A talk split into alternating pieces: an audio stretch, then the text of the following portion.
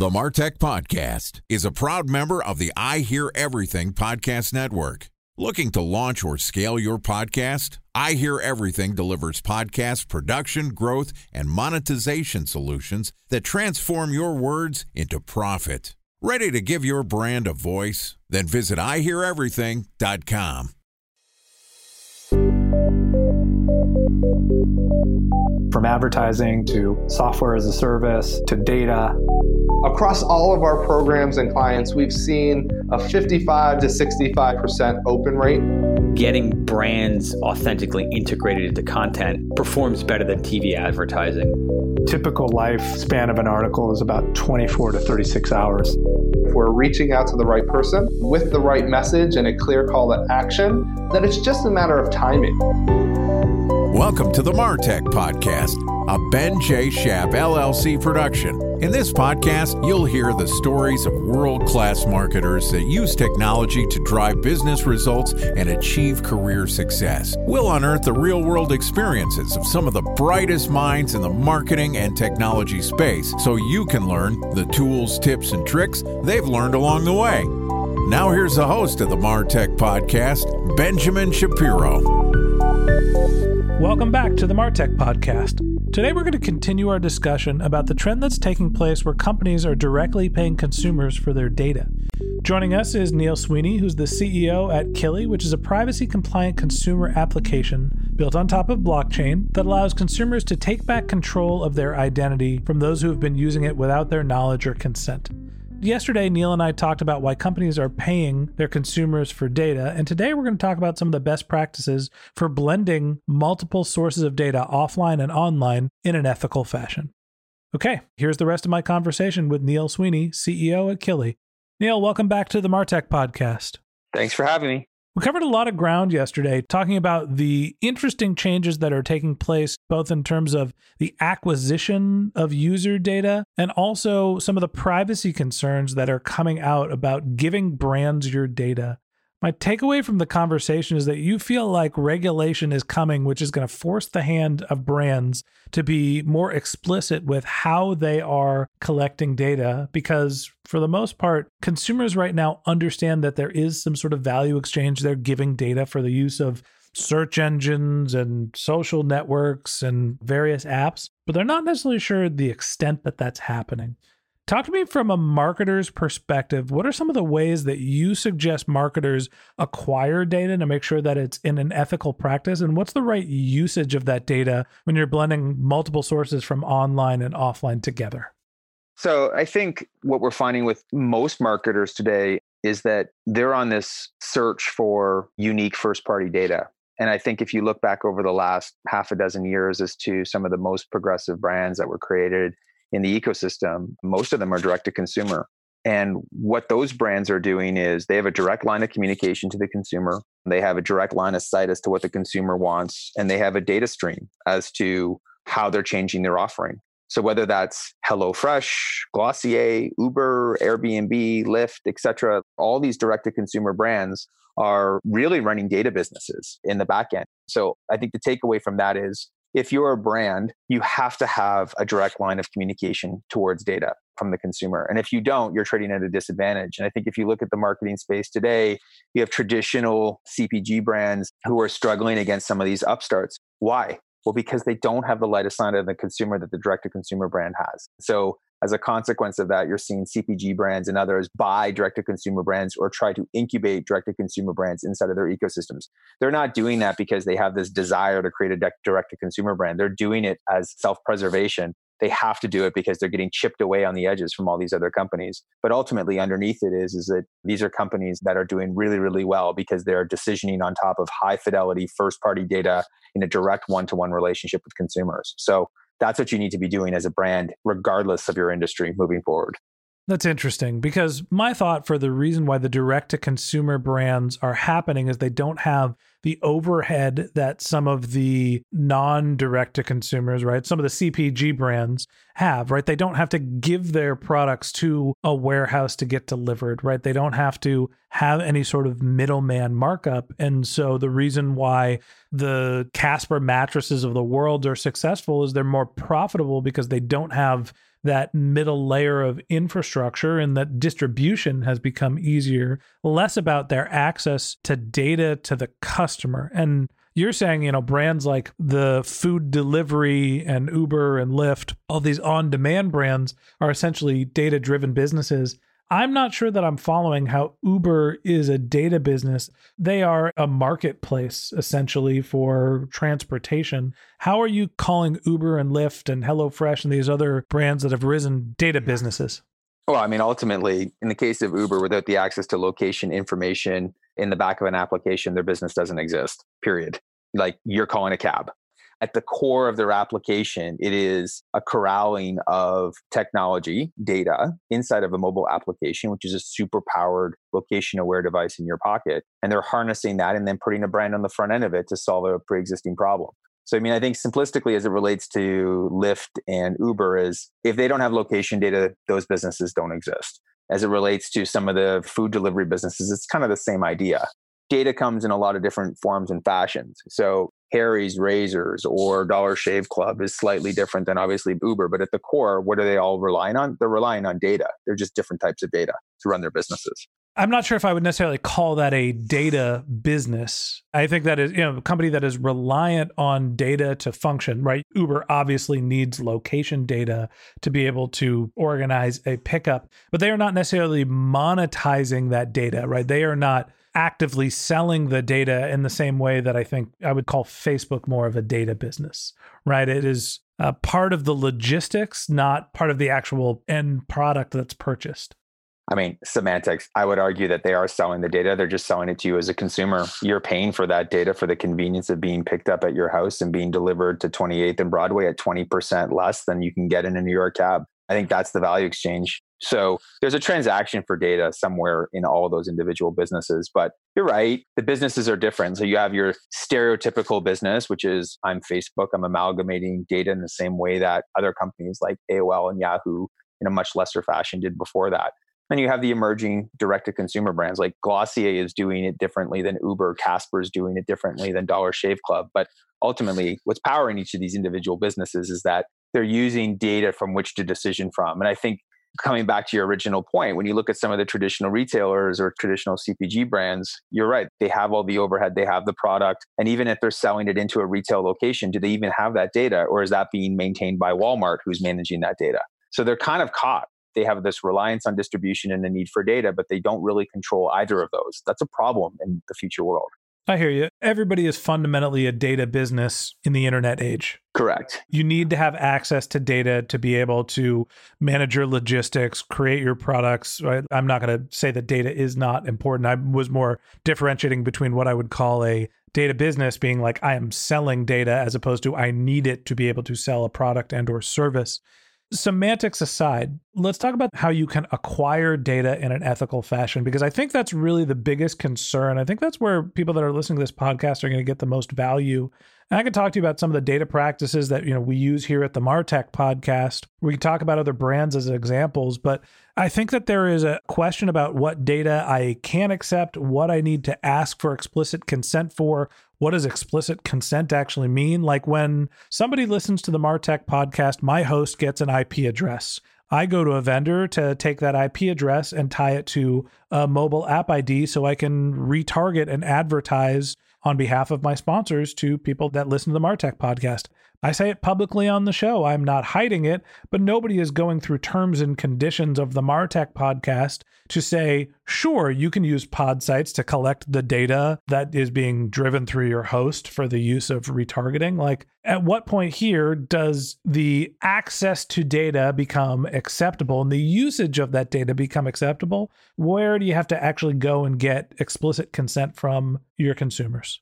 You know, just using that as an example, I think the idea of an individual going to a site or going to a platform, there's terms and conditions associated with all those individual platforms.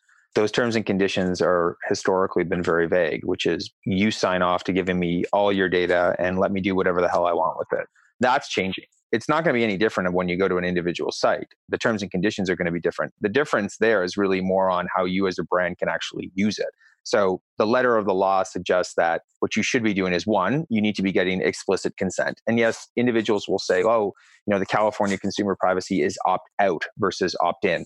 We'll see how that kind of works out. But ultimately, the best practice is if the most onerous privacy policy is GDPR, is that you must have an opt in versus an opt out. So, first and foremost, you need to be making sure that people are opting in. And then when they do opt in, they're opting in for the service that they're planning on using. So, what you can't do is you can't opt somebody in for one thing and then arb them out for 50 other products out of the back, out the back door. As long as you're explicit around that, that's fine. So, for most brands, I think you can still collect data in a compliant way. The challenge is, is that there's a lot of data that's being collected in a non-compliant way. That data is going to go away. So the data that is being collected in a compliant way is going to become more valuable, more expensive, and that's going to have an issue. That's going to have an impact on various different marketing budgets. But I would say from a brand perspective is that if you're a brand or you're a platform, it's sort of your responsibility first and foremost to make sure that you're actually getting that consent and that you're actually getting that individual data. There are companies in the market, we're obviously one of them, where hey, if you want to buy a deterministic persona of an individual that contains, as you mentioned before, an IP address, a mobile ID, an email, validated age and gender, you can buy that in a compliant way. You can buy that from us, from a Killi perspective. The difference there is that the consumer has full knowledge that it's being bought by Procter and Gamble. They're being compensated for it, and you can use that data in the same way that you would any other data. So I think that the combination of the accumulation of data from the brands and making sure they're getting consent, and then I do feel that there's going to be increasingly more companies that will focus on acquiring data in a compliant way. But a lot of the legacy companies, in my opinion, are going to go away just because a lot of that data is going to go away. That's an interesting take is that the people that are going to suffer through this sort of privacy and data revolution are going to be the legacy brands, right? Maybe the CPG companies, as we put it earlier, who have long standing relationships and archives of data, which may or may not have been collected in a fashion where they were getting explicit consent as opposed to brands that are new brands, which are more reliant on data accumulation, basically new data. A special thanks to our presenting sponsor, Mutinex. Ready to take your team from I think to I know? Then join brands like Samsung, ING, and Asahi who make better marketing decisions with Mutinex. Mutinex GrowthOS, the marketing mix modeling platform that makes measuring ROI fast, easy, and cost effective. Request a demo at mutinex.co. That's M U T I N E X.co. Time for a one minute break to hear from our presenting sponsor, Mutinex.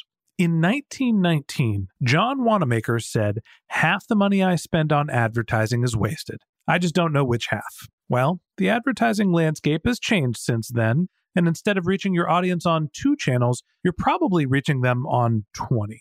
Turns out John didn't know how easy he had it. But that doesn't mean that you should give up on striving towards marketing effectiveness. No matter how complex your marketing strategy is, Mutinex GrowthOS is the market mix modeling platform that measures the impact of marketing on your bottom line. Mutinex's market mix modeling platform calibrates your insights against the latest market conditions so you can make media and marketing investment decisions confidently and quickly. Ready to take your team from I think to I know? Then join brands like Samsung, ING, and Asahi who make better marketing decisions with Mutinex.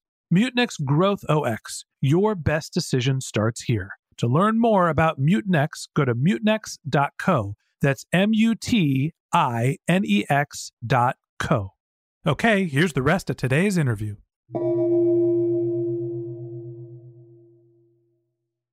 Why do you think that the older brands are going to be the ones that struggle, not the companies that have been gobbling up as much data as they can, but are relatively new companies? Yeah, I just don't think that the legacy brands have a direct communication. So if you're Campbell's Soup, how are you getting data from me? Because you're not getting it from Walmart, you're not getting it from Kroger, and I'm not buying Campbell's Soup directly from your website. So, what is your way to actually create a one to one relationship with me where you actually have data specifically on that individual? I think that's really challenging because again as we talked about before they don't have a direct one-to-one relationship with the consumer and they don't own the distribution. So if you own the distribution you can get the purchase-based data on behalf of campbell's soup and some of these other guys. If you own the direct line of communication you obviously have that data stream. If you don't own either you've got a really big problem going forward. And i think some of the cpg brands are probably in the worst spot But you could argue that retailers have a tough time too. Increasingly, sales are moving online. But as they move online, what are they getting? They're getting increasingly more data from which to decision from. Now they've got all the overhead of the offline stores. So they've got to transition away from offline to online. Are they going to be able to make that? I don't know. But the least they actually have that communication with the consumer and at least they actually have that data. There's tons of brands and tons of categories that have neither.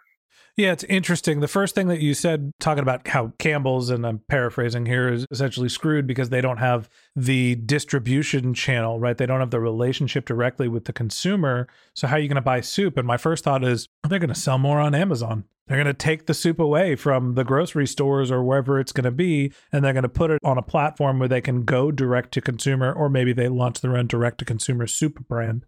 That's exactly what they're going to do. They're going to do a direct to consumer brand so that they can own the communication with the consumer and they can own the data stream. And you're right, they can actually work with Amazon, but Amazon's not going to give them the data. And then in addition to that, what Amazon's going to do is going to analyze the data probably way better than Campbell's can. And then ultimately, and they're going to make their own soup. They're going to make their own soup and then they're going to cut them out. So if your future as a retailer is depending upon Amazon to sell your product, good luck with that.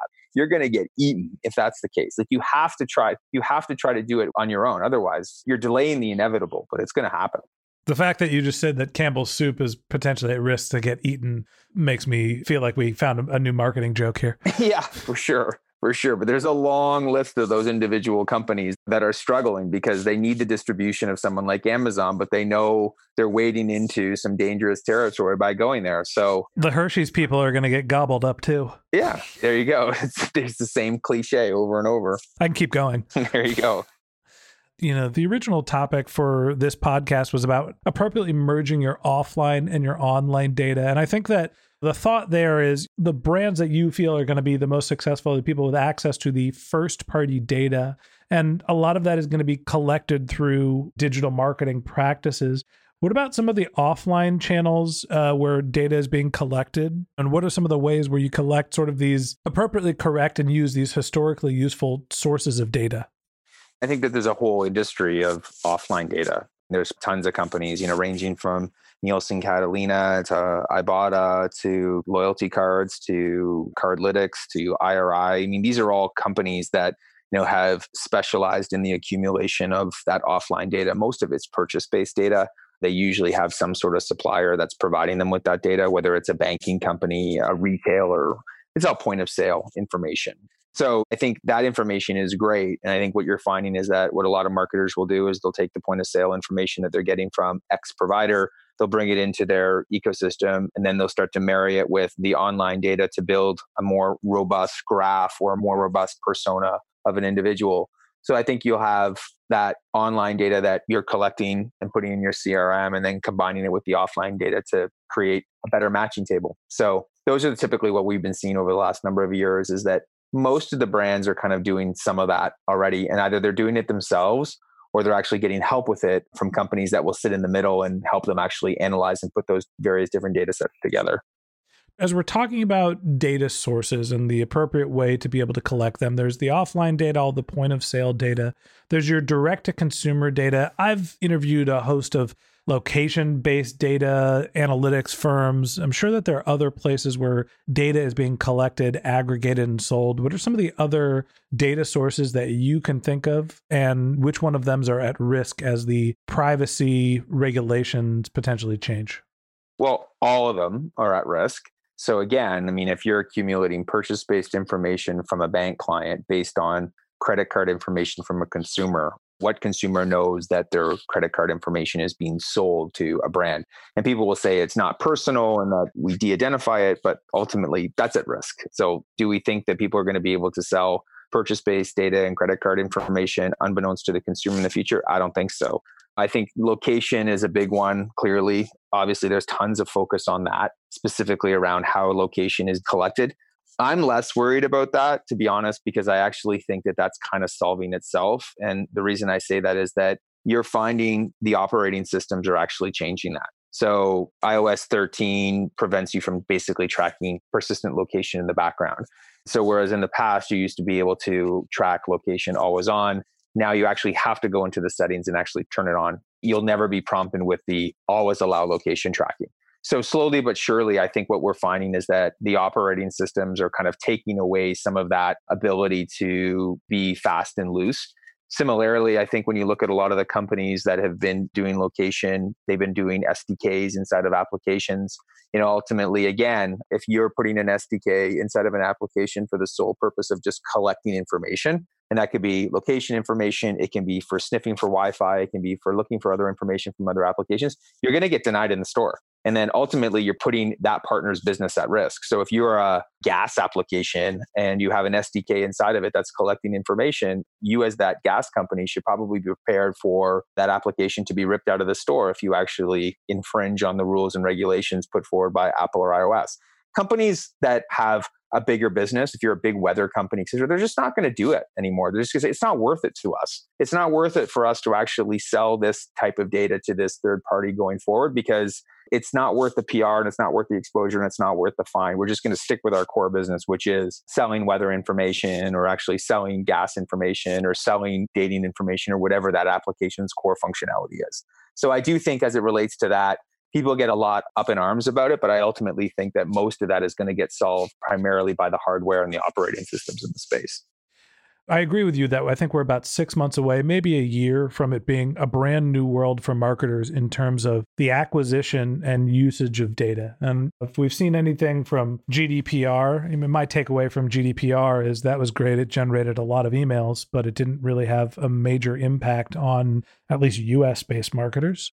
So this one always comes up all the time, and it's actually not true. First of all, like if you look at any of the big data companies that are operating in Europe, they all saw like a 30 to 40% reduction in data in those markets. So you saw a corresponding increase in the cost of the remaining data in those markets. So anybody go to any company around the world and say, yeah, you're going to see a 30 to 40% reduction in supply. That's material. Secondly, we saw 40, 50 companies from the US basically leave Europe because they didn't want to get compliant. Where are most of those US companies from? California. What's the state that's implementing the California Consumer Privacy Act in three months? Denver. Yeah, exactly. Denver's not even a state. I don't know why that came to mind. First. Yeah. Like this is the thing that is mind blowing. There's literally a blueprint in front of everybody to say, well, when people say to me, people have been talking about privacy for a long time in the United States, it's never going to happen. I'm like, okay, so if you're talking about a global platform, so the global platforms are all benchmarking against GDPR.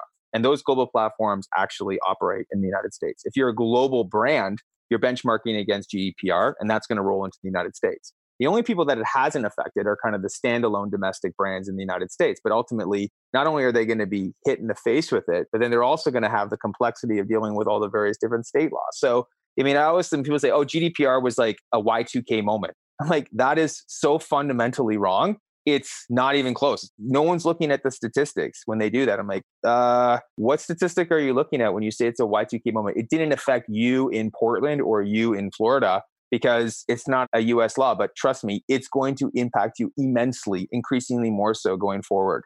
Interesting. I stand corrected. I have an opinion on that one, clearly.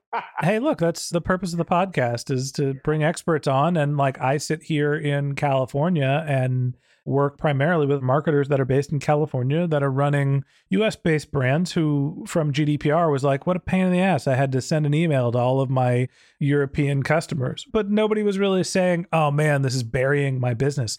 We are not operating data businesses, right? We are not selling data. And so for those businesses, yeah, I see your point that there was a dramatic impact. And when that type of regulation comes here into the US, there will be more of an impact for domestic brands. For sure, for sure. I mean, you have thousands of companies just operating in California. Many of them are actually public. So here you have this kind of onerous privacy law coming, hitting kind of US shores with a lot of public companies trading data without consent. Like, what could possibly go wrong with that situation? I'm like, oh, nothing yeah, it's going to be t- it's going to be status quo going forward. It's like no chance. Marketers, the privacy reckoning yeah. is coming. It's coming. Take it from Neil. You need to be prepared. You need to be on offense and start marketing how you're managing your customers' data, how you're securing it, how you're using it, how you're collecting it. And that's going to help you be prepared in advance of doomsday coming six to 12 months from now the one tip, if there's any CMO that listens to this podcast, I've been saying this literally for a year, is that there is an absolute blue ocean opportunity for a brand here. an absolute blue ocean opportunity, whether you're Starbucks, Coca Cola, Unilever, you name it. The stage is set. You can choose to basically be the brand that leads on this. And what I've said to people forever is that I keep thinking that there's going to be some young, progressive CMO that is going to stand on the stage at the IAB Leadership Forum or one of these individual conferences, and they're going to stand up there and say, you know what, we're Coca Cola. We have millennials at the core of our product, and we're making a decision to include our consumers in data. And that is, we believe in this concept of ethical data.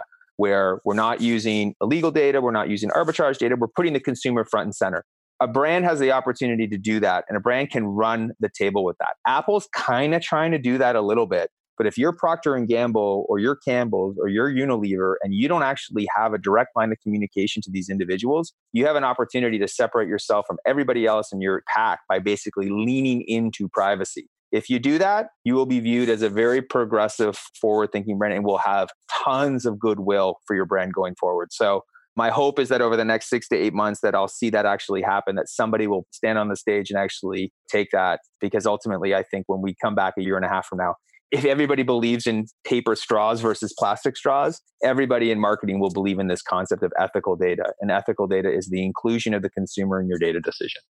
The reckoning is coming. Get ready for ethical data. And that wraps up this episode of the Martech podcast. Thanks to Neil Sweeney, CEO of Killi, for joining us. If you'd like to learn more about Neil, you can click on the link to his LinkedIn profile in our show notes. You can send him a tweet. His handle is Neil Sweeney CEO, N E I L S W E E N E Y CEO. Or you can visit his company's website, which is killi.io, K I L L I.io. Just one link in our show notes I want to tell you about. If you didn't have a chance to take notes while you were listening to this podcast, head over to martechpod.com. We have summaries of all of our episodes, contact information for our guests. You could sign up for our newsletter. It's a once a week email blast to get our content into your inbox. You can also send us your topic suggestions or your marketing questions, which we'll answer live on our show. Of course, you can always reach out on social media. My handle is Ben J. Shap, B E N J S H A P on LinkedIn and on Twitter. And if you haven't subscribed yet and you want a daily stream of marketing and technology knowledge in your podcast feed, we publish episodes every day during the work week. So hit the subscribe button in your podcast app, and we'll be back in your feed tomorrow morning. All right, that's it for today. But until next time, my advice is to just focus on keeping your customers happy.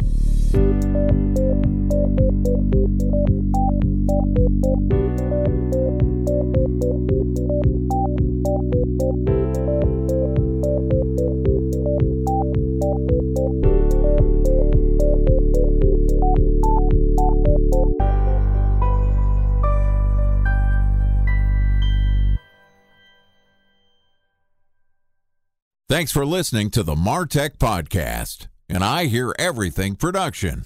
Looking to launch or scale a podcast like this one for your brand? Then visit iheareverything.com.